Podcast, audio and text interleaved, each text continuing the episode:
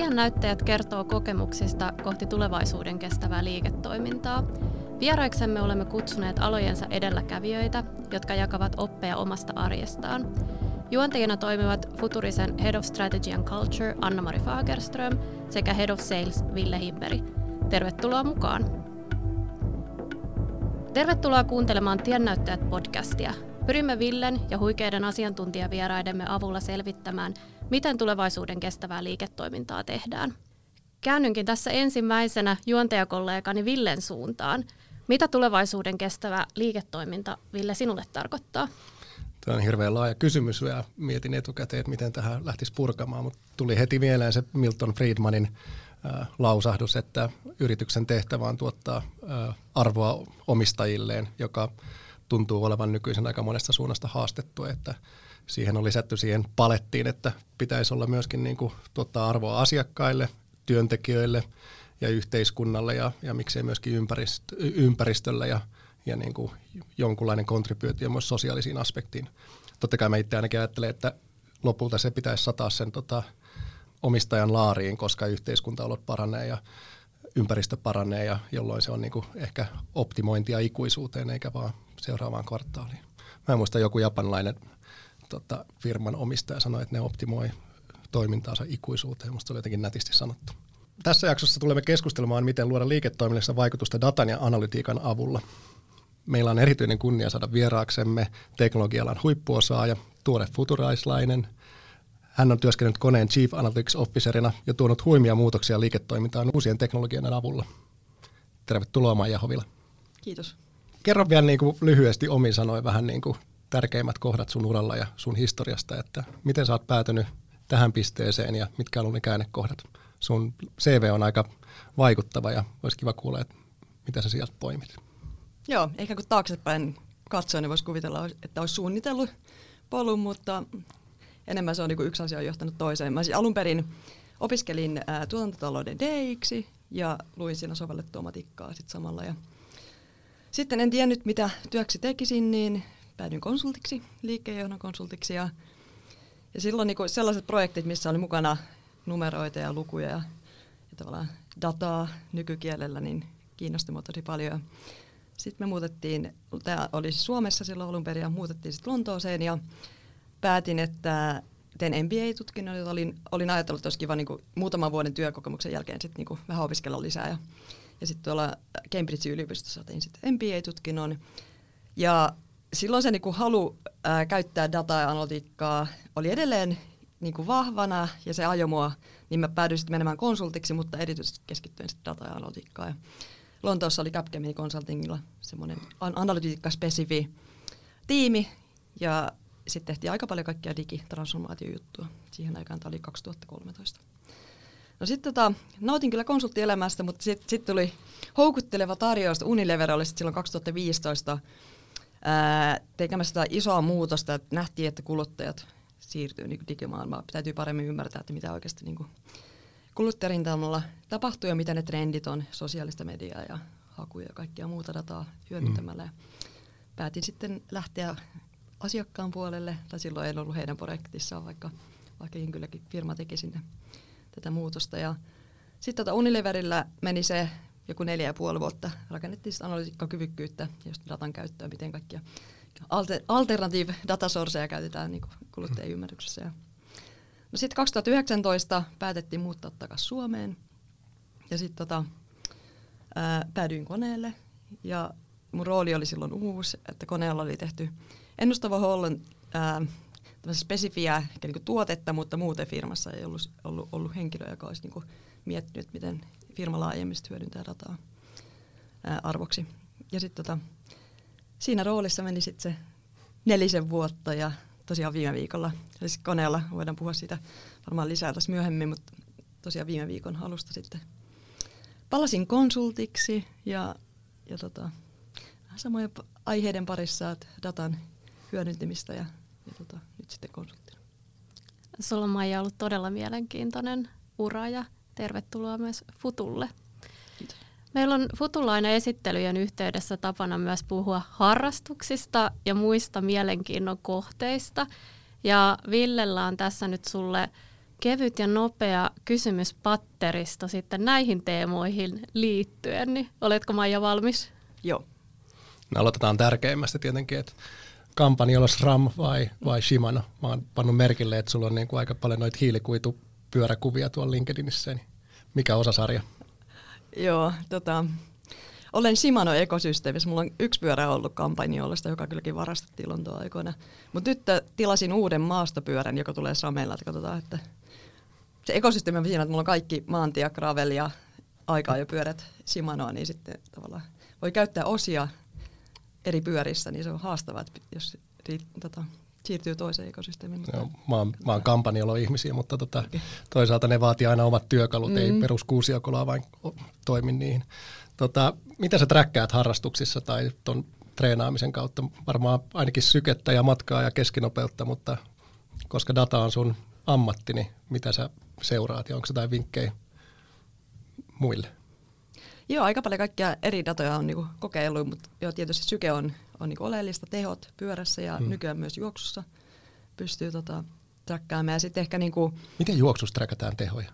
Se, tota, toi, mulla on siis Garminin okay. uusi laite, joka ottaa, ottaa tavallaan niinku sitä juoksu vauhdista ja mä en, oikein, en mä tiedä, mikä se pitäisi tutkia, että mistä se tulee, Joo. tulee niinku tarkalleen. Ja sitten tota, ehkä uusimpana nyt mä olin siis tosiaan Havailla Ironmanin MM-kisossa tuossa tuossa tota, kuukausta takaperin suunnilleen ja siellähän on jo kuumat olosuhteet, niin, niin tavallaan tämän vuoden ajan mä oikeastaan sit, tota, käyttäisin sitä niin lämpötila, kore-lämpötilamittaria, joka se on niin kuin, aika hyvä leading indikaattori sille tavallaan niin kuin syke tulee vähän, vähän tota, niin siis kehon lämpötila? Joo, okay. se, se tavallaan ennustaa sitä, että missä kohtaa tavallaan niin ylikuumenee ja sitten elimistö ei enää toimi hyvin, niin se on ehkä sellainen mielenkiintoinen. Mutta ehkä vinkkinä, että tosi paljon kaikkea eri, vähän niin kuin ehkä liittyen myös töihin, että tosi paljon kaikkea eri dataa voi räkätä, mutta siinä tavallaan niin kuin täytyy vähän eksperimentoida, että mikä on se mm. oikeasti se data, mikä kertoo jotain oleellista. Että, että esimerkiksi se lämpötilamittari, mulla meni tosi kauan aikaa, niin kuin, että okei, no mikä, mitä se niin kuin tarkoittaa, että jos mun korelämpötila on 39,5 versus 40, niin onko mm. sillä niin kuin väliä. Ja sitten niinku testaamalla sitä sit mä niinku huomasin itse asiassa kisassa niinku, tiesin, että kun se menee yli 40, niin mulla tuli huono olla. Ja sitten mä yritin pitää sitä siinä alla. Sitten se yhden kerran nousi vähän yli, niin sitten tota, heti huomasin, että okei, okay, tuli vatsaongelmia, tuli huono olla ja muuta. Että se niinku, tavallaan oleellinen mittari, varsinkin kuumissa olosuhteissa. Mutta joo, se, että data datan takia ei ole, ei ole niinku oleellista, mutta aina välttämättä tiedä, että menee vähän aikaa mm. löytää niitä insightteja. Niin ja se vaatii varmaan aika paljon jälkeenpäin tutkimista, että mikä, mistä seurasi mitä. Ää, onko sulla koodaustaustaa? Kun sä oot päätynyt tämmöiselle alalle, mutta sulla on matemaattista taustaa, mutta aika monella on yleensä jonkunlainen harrastus koodaustausta, niin on, on, onko sulla nuoruudesta tai lapsuudesta tai koulusta? Joo, ja muistan, kun ensimmäinen tietokone tuli, tuli tota meille kotiin ja Mikä se oli? oli 386. Hmm. Joo, ja silloin tietysti muistan ne niin kuin, tota, mustat ruudut, mitkä, mitkä silloin oli, mihin piti koodata. Mutta mä en oikeastaan kauheasti ole, tietysti niin tuli pelattua, mutta mä niin kuin, ei ehkä niin kuin silloin koodattua. Mutta yläasteella muistan, että oltiin jossain HTML-kurssilla, missä koodattiin web-sivuja. Tosin silloin ehkä narutettiin opettajaa. Ehkä se on nykyäänkin tekoäly kanssa sama, että et tota, me mentiin kotiin tekemään niitä kotisivuja, mehän tehtiin ne niinku puolessa tunnissa ja sitten sit tota kaverin kanssa oltiin jossain Irkissä se loppuaika. Että opettaja ehkä luulee, että se on kompleksisempaa kuin mitä, mitä se sitten olikaan. Ja sitten tota, tietysti kun opiskelin silloin sen TKKlla nykyisessä Aallossa ja sitten mä aloitin siis fy- fysiikan laitokselta, missä oli laajat matikat ja fysiikat ja sitten Java perusteet myös laajana, niin silloin sitten tuli, tuli koodattu ja tietysti niin konsulttiaikoina. Ja ehkä viime aikoina vähemmän, vähemmän että on enemmän ollut sillä niin kuin johtoroolissa ja vähemmän ollut aikaa hmm. koodata. Mutta nyt se on taas niin kuin ajankohtaista, paitsi että ehkä enemmän tarvii ymmärtää sitä, niin kuin, mitä siinä koodauksessa tapahtuu. Ja nyt tietysti tavallaan generatiivisen AIin aikana varsinaisen koodin tuottaminen ehkä niin kuin pienemmässä roolissa. Mutta se, että ymmärtää, että miten se koodaus toimii ja on niin kuin taustaa, niin on kyllä tosi hyödyllistä. Joo, kyllä semmoisesta niinku koodi, koodin lukutaidosta tai semmoisesta, miten coding literacy, siitä on kyllä huomannut itse, vaikka en varmasti osaisi enää koodata mitään, mitään tota tuotantoversiota tai tuotantokoodia, mutta siitä on hyötyä, että sen on joskus osannut. Joo, niin on. Entäs tota, data-alan ammattilainen, niin oletko tarkka yksityisyydestä vai hyväksytkö kaikki kukit, jota, jota sulle näytetään, jotta saisit hyviä tuo, suosituksia? On siis, joo, olen tehnyt aika paljon markkinoinnin kanssa töitä ja siis yleensä on ongelma, että ihmiset tota, käyttää adblockereita tai ei hyväksy kukita. Itse en koska, koskaan hyväksy mitään tota, vapaaehtoisia kukeita kun, kun niin paljon kuin mahdollista. Ja ehkä enemmän niin kuin just tietoturvan näkökulmasta, että varsinkin jos kolmansien osapuolien kukit, jos joku, joku häkkää ne ja saa ne kaikki mun tiedot, niin sitten siellä on aika paljon yksityistä tietoa. Tota, joo, yleensä yritän, tos, jos välillä se on sillä, että jos on kiire vaikka lukee joku artikkeli, niin saattaa lipsahtaa, mutta kyllä mä 99,9 prosenttisen varmuudella yleensä declinaan. Jos vähän siirtyy niin kuin päivän aiheeseen, niin tällaisena niin kuin siir- siirtokysymyksenä, niin tuleeko sinulle mieleen, niin kuin, mua aina kiinnostaa ammattilaisena, ammattilaisten mielipide, oli se designer tai koodari tai bisneskonsultti tai, tai sun, sun tapauksessa niin kuin, äh, data-alan ammattilainen, että mikä joku semmoinen uusi palvelu, business, teknologia, mobiiliaplikaatio, en, en tiedä, kokonainen liiketoimintamalli on ehkä tehnyt suhun niin kuin vaikutuksen viime aikoina. Tässä on niin kuin nyt jotain todella siistiä, mitä on oivallettu. Niitä on varmaan monia ja osa tulee ja menee, mutta yksi sellainen, mikä on vaikuttanut mun elämään tosi paljon, on niin kuin virtuaalipyöräily. Hmm. Et tietysti niin pyöräily ulkomaailma, tai ulkoilmassa on tosi, tosi kiva, mutta mä ajoin 2018 aika pahan pyöräkolarin. Ja sitten sen jälkeen ehkä niin kuin liikenne, varsinkin jos on niin kuin kova liikenne, niin se pyöräily on sillä ehkä jäänyt vähän takaraivoa, että niin kuin mieluummin sit niin kuin välttää sellaisia tilanteita, että on kauheasti niin kuin liikenteen seassa. Ja tietysti toi niin kuin pandemia aiheutti sen, että aika paljon siirtyy asioita niin kuin sisätiloihin ja virtuaalimaailmaan. Ja itsekin tota, sitten sit käytän älytreineriä ja sitten tämmöinen tota, Swift, joka on yksi näistä virtuaalialustoista, jossa sit, niinku virtuaalimaailmassa pyöräillään. Et siellä on niinku pelillinen aspekti ja sitten se tavallaan niinku treenaus ja kuntoilu, joka yhdistyy siinä. Ja sitten siellä on niinku, esimerkiksi meillä on ää, seuran kanssa se viikko yhteisiä treenejä tai, tai kisailuja, jos oikeasti saat sit niinku kyllä kaiken irti itsestä ja sitten tämmöisiä niinku seuran kappeja. Ja Suomessa on myös niinku nyt itse asiassa tänä vuonna alkoi tämmöinen virtuaali tota, pyöräilykappi, missä voisit niinku kisata. Ja se on myös niin kuin, tosi tehokasta, että, että oikeastaan melkein päivittäin mä sitten niin jossain kohtaa hyppään vaikka lyhyeksi aikaa siihen pyörän päälle illalla. Että se on, niin, ei tarvitse pukea kauheasti vaatteita ja miettiä keliä tai muuta. Voiko se ajaa toisia vastaan samaan aikaisesti? Joo. Wow. Ja se vähän sillä, että sä voit myös ajaa jonkun, jonkun päälle tai ohi, mutta, mutta siinä on myös niin PS-hyötyjä ja, ja, tota, ja sitten siellä voi olla just sellaisia, että, että tota, niin kuin sä, jos, jos vaikka niin teet jonkun hyvän ajan, niin sä voit saada semmoisen höyhen, että yhtäkkiä mm. kevyempi ja pääset mäkeen tota ylös. Ja siellä on, on myös niin kuin erityyppisiä pyöriä, että kun saat enemmän pisteitä, niin ostella sitten vaatteita ja pyöriä. Että se on myös niin kuin väline urheilla. Mutta se on semmoinen huikea tämmöinen niin peli ja vähän niin koukuttava ja voi itseänsä haastaa. Se olisi makea joku semmoinen World of Warcraft ja pyöräily yhdistettynä, että sä ajatkin jotain lohikäärmet siellä ja pystyt ehkä niin kuin ampumaan vastustajia, en mä tiedä. Mutta ja sitten siinä on vielä, että onko, on siis... Onko ne kalliit ne laitteet ja vaatiiko se niinku fyysisen laitteen vai onko se Joo, tämä niin älytreeneri, niitä on erityyppisiä, että mä en tiedä mitä se halvimman on. Se niin satasia ja sitten olisiko ne älytreenit joku tonnin verran. Ja sitten se, se on jotain 15 euroa kuukaudessa se subscription siihen alustaan. Mm. Ja siellä on siis esimerkiksi äh, Lontoon reittejä, mitkä on tavallaan, että siellä on niitä samoja maisemia kuin miss, missä olen pyörännyt silloin Lontoon aikoina. Ne ei ole ihan täysin realistisia, mutta, mutta niin kuin näkyy just samoja maisemia. Mä tiedän, että Ville haluaisi jatkaa keskustelua vielä tästä virtuaalipyöräilystä, mutta mä otan nyt tästä haltuun ja siirrytään vielä syvemmälle tähän meidän päivän teemaan, eli datapohjaisen päätöksenteon voimaan. Ja mä haluaisin Maija kuulla sulta, että mikä tekee C-tason data-asiantuntijan, eli Chief Data Officerin? Joo. Öm, CDO-roolit on ehkä eri, eri firmoissa vähän erityyppisellä skoopilla, että jossain firmassa on lähtenyt rooli vähän niin kuin data managementin Ähm, tavalla asiantuntijasta, ja joka on niinku varmistanut, että data on kunnossa. Ja se on siirtynyt enemmän ja enemmän siihen niinku arvontuoton suuntaan, ja niitä titteleitä on eri, että on niinku Chief Analytics Officer, ja jossain on Chief Data ja Analytics Officer, ja ehkä viimeisimpänä Chief AI Officer, joka saattaa olla niinku samalla skoopilla. Mutta käytännössä varmaan niinku heijastuu datan tärkeys ja miten se on oikeasti niinku tavallaan johtoryhmätasolla pitää ymmärtää sen, sen tota, mahdollisuudet ja, ja tavallaan olla henkilö, joka ajaa ajaa sitä asiaa. Katsotaan ehkä mun mielestä esimerkiksi Chief Digital Officer on ehkä vähän niin kuin, tota, katoava luonnonvara, että niitä oli jossain kohtaa paljon ja nyt niitä on ehkä vähemmän, että, että ehkä se digi, digi on niin kuin tullut tavallaan osaksi loppuyritystä, mm-hmm. niin ehkä se olemme niin kuin päässeet lähemmäs tavoitetta, jos ei tarvita enää erillistä niin kuin CDO-roolia, vaan se on oikeasti niin kuin kaikkien agendalla. Mutta käytännössä niin kuin se, että joku ajaa sitä, sitä niin kuin asiaa ja varmistaa, että, että on niin kuin ymmärrys mm. niistä hyödyistä. Mun yksi kaveri sanoi joskus, että Chief Digital Officer on vähän semmoinen kuin Chief Electricity Officer, että, että hänen tehtävä on miettiä, miten sähköä käytetään nykyään liiketoiminnassa. Että, että semmoisia, mä oon ihan samaa mieltä, että se on varmaan ylimenokauden kauden tota, rooli. Tämä on mun veikkaus. Mm. luulet sä, että käy samalla tavalla Chief Data Officerille, että onko se, onko sanotaan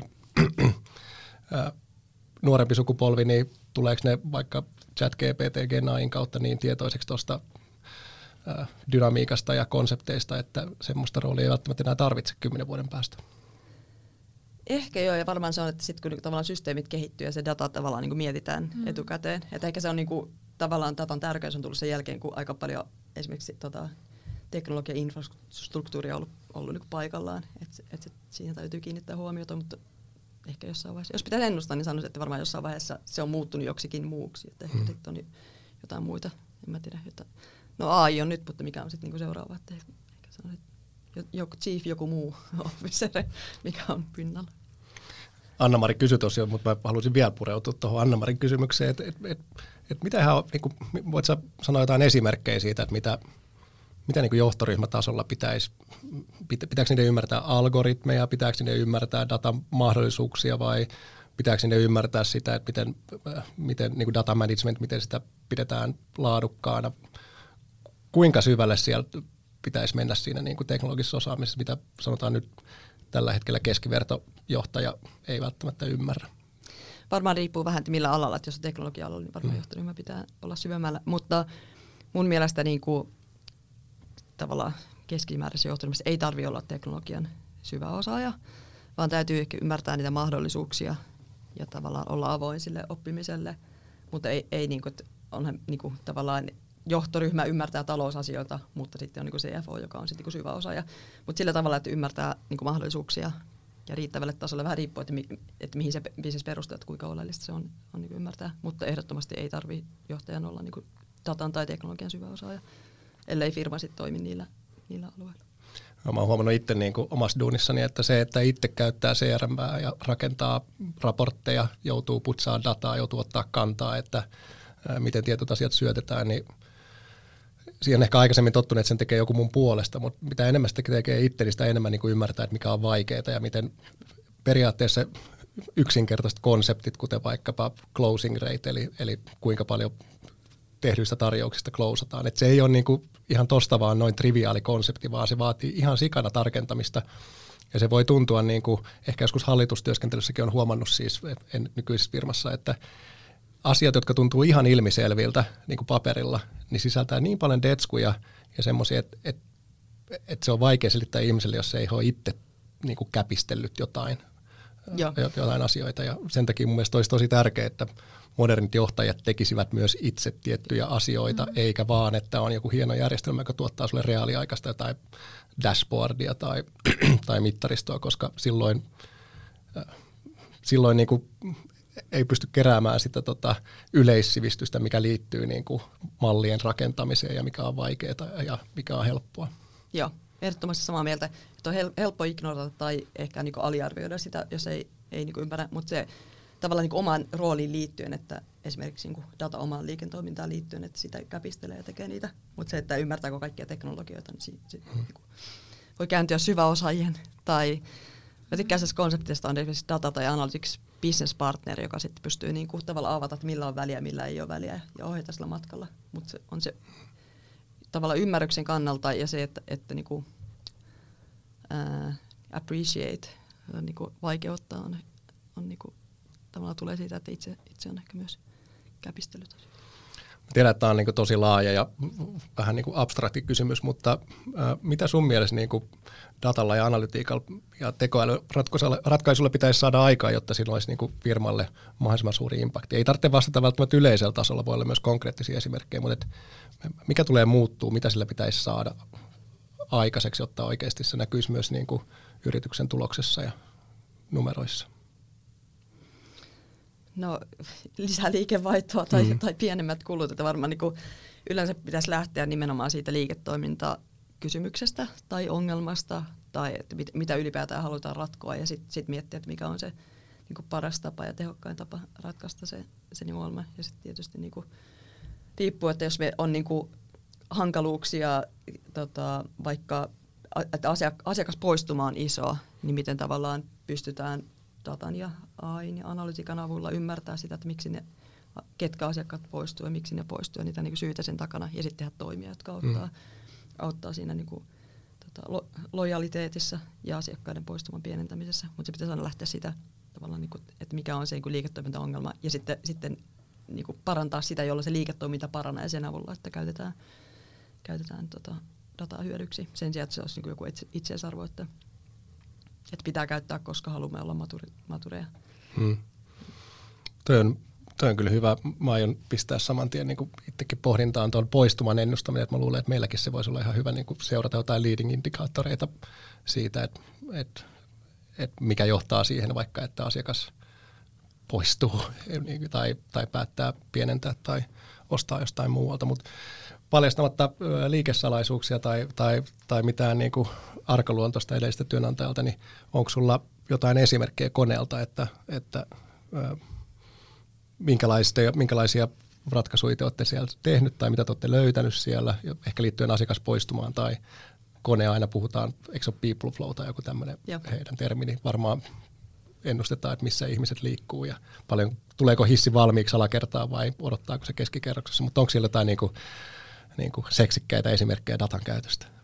Varmaan tunnettu esimerkiksi se 247, mikä on se ennustava huollon palvelu, joka käytännössä ennustaa hissin vikaantumista, jotta, jotta tota voitaisiin huoltaa tehokkaasti etukäteen, ottaa oikeat varastot mukaan, kun mennään, mennään tota, huoltamaan hissiin, ja että minimoitaisiin se, että ihmiset jää jumiin hissiin, joka on siis niin kuin, tietysti asiakaskokemukselle tosi hyvä ja, ja tota, ylipäätään niin kuin käyttäjille. Ää, ihmisvirtoihin liittyvää optimointia ja simulointia on aika, aika paljon. Ja just sitä tavallaan niin kuin se nimi on ryhmäohjaus, että miten, mihin kannattaa sijoittaa hissit minkäkin aikaan päivästä, että onko ihmiset tulossa esimerkiksi toimistolle tai mistä ne lähtee, kun ne lähtee lounaalle, mihin aikaan ja, ja sellaisia. Ja sitten tietysti niin kuin paljon, ehkä tuo edellinen esimerkki saattaa linkkaa tuo edelliseen rooliin, niin, mutta joo, sellaisen niin kuin sisäisen prosessin asiakasymmärryksen lisäämistä, ää, mahdollisuuksien kartoittamista, missä esimerkiksi olisi vaikka modernisaation ää, mahdollisuuksia. Mm. Siellä ja erityyppisiä juttuja on kyllä aika paljon. Mikä se, se hissin huollon ennustaminen, niin onko se kuinka iso aikaikkuna on se, kun sinne pitää mennä? Että onko se sillä että hei, nyt tonne pitää mennä viikon sisään tai se jengi odottaa siellä tota, tota, kuplaotsassa siellä hississä, kun ei pääse vekka, vai onko semmoinen, että seuraavan puolen vuoden aikana tai mikä se niinku turvallinen puskuri siinä on? Se erilaisia kategorioita. Osa on sillä, että, että vähän niin kuin note huoltajalle tota, note, että kun seuraavan kerran tulee huolto eteen, niin muistat tsekata nämä asiat, että, että näyttää, että siellä olisi niin tarvetta. Ja sitten osa on semmoisen immediate needs, että täytyy niin kuin saman tien mennä, mennä. Ja nyt mä en itse asiassa pysty sanomaan, että onko se niin kuin päivän, viikon niin kuin viiveellä tai niin kuin saman tien. Et tietysti, että jos on niin kuin niin sehän tulee sitten niin kuin Niin totta kai, mutta... Alettina, että sitten on niin kuin tavallaan saman tien joku mentävä paikalle tai, tai tehtävä etenee jotain. Mutta joo, ne on niin kategorisoitu vähän, vähän erityyppisesti. Okei, että, että tietysti yritetään optimoida myös se, että jos nyt ei tarvitse heti huoltaa, niin voidaanko se ympätä seuraavaan käyntiin, että, että ei tule turhia, turhia käyntejä ja myös niin kuin se on kestävämpää ja tietysti säästää ihmisten aikaa. Ja, ja mutta mä just ajattelin, että onko se lähinnä semmoisia, että, niin kuin, että nämä ruuvit nyt pitää käydä kiristämässä kerran viidessä vuodessa vai onko se ihan semmoisia, että nyt, nyt niin kuin kannattaisi mennä aika pian, vaikka vielä ei mitään tapahtunut, niin tosi kiinnostava kuulla. Mikä, niin kuin, mikä sun kokemuksen mukaan on ollut semmoinen, niin kuin, mistä kitka tulee datan hyödyntämisessä niin kuin organisaatiossa, mikä, koska kukaan varmaan ei, niin kuin se yksi autokauppias joskus sanoi Hesarissa, että internet on räjäytettävä, niin tuskin kukaan sanoo, että, että, tota, ää, että dataa ja tekoälyä ei tarvita, mutta mikä, sen, mikä, se, mikä aiheuttaa sitä kitkaa, että ei lähdetä liikkeelle tai, tai tehdä vääriä asioita, tai mikä sun kokemuksen mukaan on isoimmat testeet? Mä luulen, että se liittyy tuohon sun äskeiseen kommenttiin, että, että on niin mahdollisuuksia, mutta sit ne ratkaisut ei aina ole niin helppoja, että nähdään, että okei, nyt on niin tosi iso potentiaali, mutta sitten ehkä aliarvioidaan sitä, että miten, miten vaikeita niitä on, on sitten niin oikeasti niitä tota, arvoa saada. Ja tavallaan ihmisen käyttö, että monta kertaa, jos halutaan esimerkiksi optimoida prosessia, niin siinä on yleensä ihmisiä siinä prosessissa, joiden käytöstä täytyy, täytyy muuttaa ja se on tosi hidasta, että, että se muutos niinku, että esimerkiksi pokeillahan saadaan nopeasti näytettyä tota, arvoa, että tällainen olisi, mutta sitten tavallaan Ja mikä on pokki?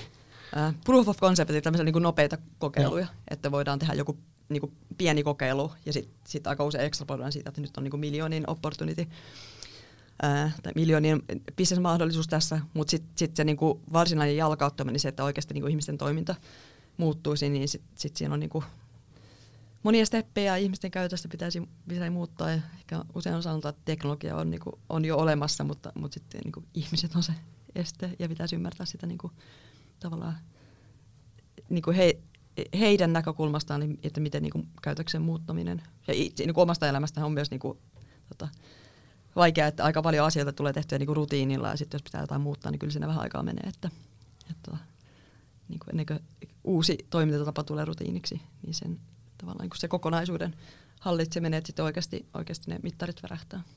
Mm. Joo, mä haluaisin Maija erityisesti tarttua tähän toiminnan muutokseen, että, että sanotaan, että muutoksesta, jota vaaditaan, niin 20 prosenttia siitä on tätä teknologista ja 80 prosenttia on aidosti sitä ihmisten toiminnan ja käyttäytymisen muutosta.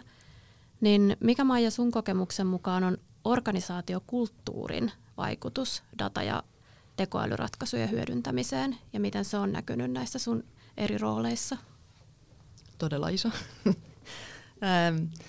ja ehkä jos ajattelet, että kulttuuri on tavallaan että miten, miten ihmiset käyttäytyvät ja toimivat mm. tota firmassa ja se, että minkälainen esimerkki tulee esimerkiksi niin johdosuunnalta, että, että käyttääkö johto itse dataa hyödyksi, onko, se, onko nämä aiheet ja data esillä esimerkiksi niin kuin koko firman ää, toiminnassa, käyttääkö johtoryhmä, niin kuin, että, että jos me esittelemme vaikka uutta aihetta, niin tuleeko kysymykset, mihin dataan tämä perustuu ja mikä, mm. mitä nämä näkemykset on, niin tavallaan se aika, aika paljon kulttuurissa varmaan se, että, että opitaan, että kun menee uutena firmaan, niin opi, oppii tietyn tavan toimia, että mikä on niin kuin hyväksyttävää ja mikä on firman tapa toimia. Niin tavallaan sehän määrittää tosi paljon sitten, että mihin, mihin kiinnitetään huomiota, että mm. se on tosi oleellisessa mm. roolissa. Mitä sitten sun näkemyksen mukaan, miten tämmöistä datalähtöistä kulttuuria ja sitä datataituruutta sitten kehitetään? Me esimerkiksi koneella oli vähän erityyppisiä juttuja, että meillä oli tämmöistä dataliteracy-koulutusta, että okei, mitä, mitä se niinku tarkoittaa vähän niinku datan lukutaitoa, että mit, et, mitä nämä luvut on ja mitä me esimerkiksi seurataan, seurataan firmana. Sitten oli, itse asiassa tehtiin, tehtiin tota, vähän niin johdolle analytiikka koulutus ja sitten tehtiin siihen, siihen semmoinen pelillistäminen, että laitettiin he kilpailemaan – heidät kilpailemaan toisiaan vastaan, kuka sai eniten pisteitä niistä peleistä. Se oli ihan mielenkiintoinen aspekti ja toi itse asiassa niin kuin aika paljon motivaatiota siihen. Se oli ihan hauska nähdä, että miten, miten tavallaan, kun vähän tuo kilpailuaspektia, niin porukka sitten sit, niin syttyi siitä. Ja sitten sit ihan niin kuin, ää, meillä oli semmoinen citizen analytics-tyyppinen, että miten me saadaan ihmistä, jotka ehkä tekee roolissaan jotain vähän niin kuin dataan liittyvää juttua, niin saadaan heitä sitten niin kuin oppimaan uusia tapoja tehdä esimerkiksi niin kuin koulutusta ja miten, miten niin kuin siirrytään vaikka Excelistä käyttämään niin kuin moderneja ää, analytiikkatyökaluja ja tekemään ehkä skaalautuvammia asioita. Tämä niin eri, eri aspekteja, miten sitä voi, voi tukea, ää, riippuu vähän, että, että mitä halutaan muuttaa. Mm. Aivan loistavia konkreettisia esimerkkejä ja, ja näistä erityisesti pelillä, pelillistäminen on, on todella kiinnostava ja, ja siihen liittyvät tämmöiset kokeilut ja, ja myös sitten, että miten ihmiset lähtee niihin, niihin innoissaan mukaan mä oon itse huomannut sen, että vähän sama kuin pyöräilyssä, että tota, et aina ei tarvitse asettaa tavoitteita, mutta kun sä teet jonkun asian näky, näkyväksi, niin se alkaa itsessään kannustamaan niin kuin tekemään paremmin. Et jos, et ei, vaikka sä et asettaa itselle pyöräilyssä, että sä ajat jonkun tietyn pätkän tietty, tiettyä keskivauhtia, mutta kyllä sä, kun sä tiedät sen keskivauhdin, niin sä haluat tavallaan vetää vähän paremmin kuin edellisellä kerralla. Ja musta tuntuu, että organisaatiossa on ihan sama juttu, että, että tämän dataliterasin lisääminen ja asioiden näkyväksi tekeminen itse asiassa itsessään – kannustaa ja pelillistää ennen kuin sä edes sidot mitään niin kuin bonareita tai mittareita tai palkitsemisjärjestelmiä siihen. Mm-hmm. Joo. Mielestäni Oura on aika hyvä esimerkki tästä, että, no jep. että tavallaan ennen kuin se data ei ollut näkyvää, että, että miten nukkuu tai miten pitkään nukkuu, niin oli sellainen, että okei, mä voin valvoa, mä vielä, vielä hetken aikaa valvoa. Mutta sitten monta kertaa illalla on että okei, että pitäisi ehkä mennä nukkumaan, muuten tulee huoneskolet aamulla. Mm. Joka sitten ehkä kannustaa, sit niinku, kun sen näkee, näkee sen datan, niin tota, sitä on vaikeampi ignorata. Joo, ehdottomasti. Hei, mitä sitten, jos me laitetaan tulevaisuuden visiointi lasit nyt tässä kohtaa päähän, niin miten sä näet, että organisaatioiden toiminta ja johtaminen tulee muuttuun nyt data- ja analytiikkaratkaisujen käytön yleistymisen myötä?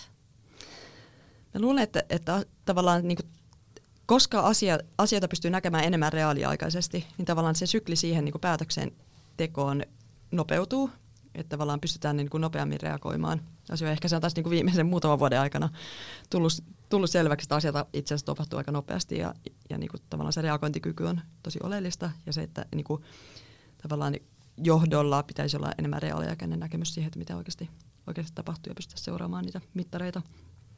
Ja varmaan niin kuin strategiatyössä myös se, että se on enemmän niin kuin jatkuvaa, jatkuvaa seuraamista. Ja mä luulen, että, että tavallaan se niin kuin kyky tehdä asioita nopeammin ja tietää, missä, missä mennään niin kuin nyt, mikä tulee, hmm. tulee niin kuin paranemaan.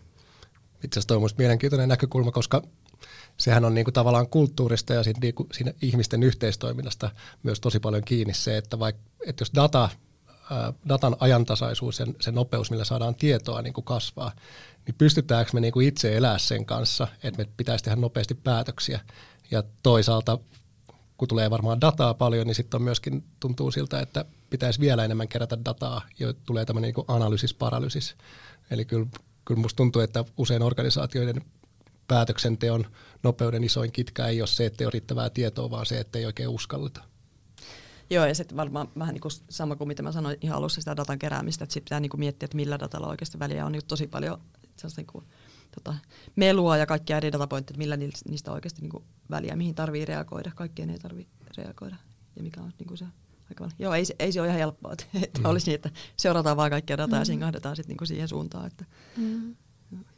Ja musta tuntuu, että itse kun lisää mittareita tai seurattavia asioita, niin pitää myös malttaa seuraa samoja asioita riittävän pitkään, koska tuntuu, että itse ainakin niin kuin helposti uppoudun jonnekin kaivaa, että hei, täältä löytyi mielenkiintoinen juttu ja täältä löytyi mielenkiintoinen juttu. Ja sitten musta tuntuu, että joskus ehkä saanut palautetta, että hei nyt sulla on taas joku uusi mittari, että jos me totuttiin sinne edelliseen, niin niitä pitäisi myöskin niin kuin valita joku setti varmaan, tai näin mä olettaisin, tai mitä ajatuksia sitä herättää, että pitäisi valita joku setti ja pysyä niiden kanssa jonkun aikaa, vaikka löytyisi uusi kiiltävä vielä parempi datapiste?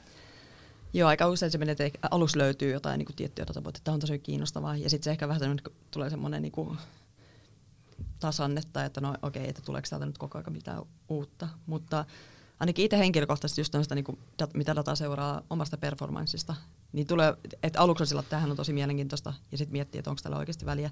Ja sitten kun ajan yli seuraa sitä, niin sitten sit niin ehkä löytää enemmän niitä, että, että, että tota, aha, niin tämä selittää tota, mutta se ei välttämättä näy ihan heti. Mm. Et joo, ehkä se kärsivällisyys siihen, että, että niin kuin, tavallaan malttaa sitä hypoteesia niin kuin riittävän pitkään seurata. Me ollaan keskusteltu Villen kanssa semmoisesta teemasta, että mikä pitää meitä valveilla öisin. Ja, ja nyt me ajateltiin tuoda se tähän meidän podcastiin. Ja, ja tässä tulee yksi kysymys, Maija, nyt sinulle Villeltä, joka häntä on valvottanut tässä edellisöinä. No, tekoäly. Pystyykö tekoälyn laajempi hyödyntäminen ja käyttöönotto maailmassa, niin poistaako se työpaikkoja nopeampaa kuin ehkä pystyy luomaan? Ja, ja toisaalta mitä tapahtuu kaikille niille ihmisille tai bruttokansantuotteille, jolle ei ole enää, niin kuin, jolle ei ole enää niin kuin roolia? Ja tämä iso kysymys. Mä oon ajatellut niin, että kyllähän maailmassa kaiken aika, tai varmaan niin koko historian ajan ollut erilaisia kehitysasioita, jotka ehkä viime aikoina on ollut teknologisia, mutta kyllähän niillä agraariyhteiskunnasta sitten jotenkin kumminkin päästiin eteenpäin ja ihmisillä löytyi, löytyi erilaisia töitä. Ja oleellista on niin kuin se tavallaan kehittyminen, että, että pysyy ajan hermolla ja ja kehittää omaa osaamista ja ehkä valvomisen sijaan kannattaisi nukkua ja sitten, että oppi menee paremmin perille, kun nukkuu ja öisin aivot niin järjestelee sitä saatua tietoa, tietoa tota, uusiin järjestyksiin, jossa se oppiminen tulee. Mä, mä uskon siihen, että, että tavallaan yhteiskunta niin kuin on menneisyydessä ja varmaan tulevaisuudessakin menee eteenpäin ja ihmisille löytyy töitä, mutta kyllä se on niin kuin ihan oleellista, että että ihmiset tavallaan niin kuin oppii uusia asioita eikä, eikä tota, jämähdä paikalle. Et se on sellainen vinkki, että jos on huolissaan työpaikkansa tota, tulevaisuudesta, niin sit miettii, että mikä on, mikä on sellaisia taitoja, mitä voisi ruveta opettelemaan. Ja itse, itse niin kuin proaktiivisesti huolehtia, että on relevantti myös tulevaisuudessa. Ehkä se mun niin iso huoli liittyy siihen, että onko yhtäkkiä kaikki vaan semmoisiin ärsykkeisiin ja tarpeisiin reagointia ja, ja algoritmi keksii sulle just sen asian, mitä sä nyt tällä hetkellä tarvitset. Ja on, onko teistä kumpikaan nähnyt sitä Pixarin leffaa Wall-E, joka kertoo siitä Joo, robotista? On. Siinä on se ihmiskuva, että kun ne on jossain tota, avaruusaluksen lähtenyt pois maasta, kun maa oli niin saastunut, ja ne ihmiset vaan niin kuin luut haurastuu ja ne on semmoisella liikutettavalla lavetilla ja tekoäly koko ajan suosittelee niille oikeita ruokia ja viihdettä ja sun muuta. Ja ne on aivan semmoista niin kuin biomassaa ja, ja niin kuin jotenkin täysin ilman omaa agencya. Se on se, on se mun mielestä kauhuskenaari. Kyllä ne vaikuttaa onnellisilta, mutta aika semmoisia niin kuin ektoplasmoja vaan. on se aika huolestuttavaa sillä, että, että mikä, niin kuin, mikä meitä kontrolleja tavallaan, että, että tavallaan tämä vastuullisuus, että, että miten ihmisen psykologia pystyy käyttämään niin kuin hyväkseen. Mutta kyllä mä silti uskon, että siitä tulee vähän niin kuin vastavoimia, että okei, ensin oli, että kaikki, kaikki ihmiset niin kuin oli somessa, sitten tuli ehkä osaksi vähän niin kuin vastavoimia, että ihmiset poistuu, poistuu esimerkiksi Facebookista, että, että ei haluakaan elää siellä, että tavallaan niin kuin tulee voima ja vastavoima. Kyllä, tota, on siinä uhkia. Mm. Mm. Mut, mm. Haluaisin kovasti jatkaa keskustelua, mutta nyt kuitenkin täytyy esittää viimeinen kysymys, ää, Maija, sulle. Eli mitkä on sun suurimmat opit työstäsi koneella, jotka sä haluaisit jakaa kuulijoille? Joo, neljäs vuodessa tuli paljon oppeja. Ehkä yksi on nimenomaan se, mistä puhuttiinkin, se niin arvon miettiminen, että okei, mistä, mistä se niin kuin arvo tulee ja sitten sit samalla sen niin kuin odotuksen hallitseminen, että miten nopeasti sitä arvoa oikeasti ää, pystytään tuottamaan ja varmistaa, että, että ehkä on niin kuin jollain tavalla mitattu, että mikä se lähtöpiste on ja, ja miten se niin kuin kehitys menee eteenpäin. Ja, ja se, että se muutos on usein niin kuin tosi hidasta yli yön, yön niin on niin kuin vaikea tehdä tosi Mm. isoja ää, muutoksia.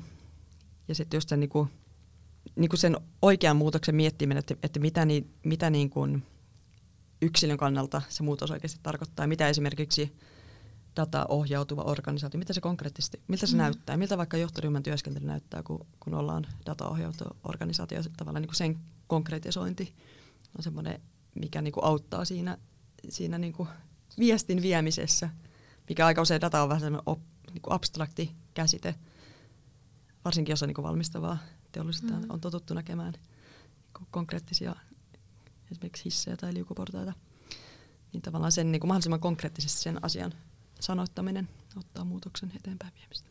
Mulla on pakko kysyä vielä yksi pikakysymys. Mitä Anna sä mennä. kaipaat eniten tota, ä, brittiläisestä työkulttuurista, kun aina sanotaan, että tehdään niin helkkaristi duunia ja ei ole vapaa-aikaa, ei ole pitkiä päiviä, mutta mikä siellä oli hyvää? Afterworkit. Yes. torstai-ilta, se oikeasti meidän toimisto oli vielä Lontoon keskustassa, niin torstai-iltaisin oli aina porukka, joka lähti jonnekin lähipubiin. Ja siellähän niinku, tota, oikeasti tutustui ihmisiin ja, ja tota, niinku, kuuli, kuuli kaikkea, että mitä oikeasti tota, ympäristössä tapahtuu. Ehkä se on myös se, että tavallaan toimistolla ehkä vähemmän sitten sit niinku, oli sellaista kulttuuria, mutta se oli ihan, ihan niinku huikeaa. Sitä mä oon kaivannut Suomessa. No vaan tietysti niinku pandemia-aika ajatteli sen, että porukka oli kotona, mutta tämmöinen sosiaalinen Mm. Ää, kanssakäyminen töiden jälkeen. Ilman muuta. Hei, kiitos Maija, että sä olit mukana meidän podcastissa ja jaat sun tietämystä ja, ja oppeja. Ja nythän on ihan selkeää, että uusien teknolo- teknologioiden vaikutus tulevaisuuden kestävän liiketoiminnan rakentamiseen on valtava ja, ja kuuntelijat sai varmasti tästä ajattelemisen aihetta, niin kuin minä ja Villekin saatiin. On ollut ilo keskustella sun kanssa tänään. Kuin myös.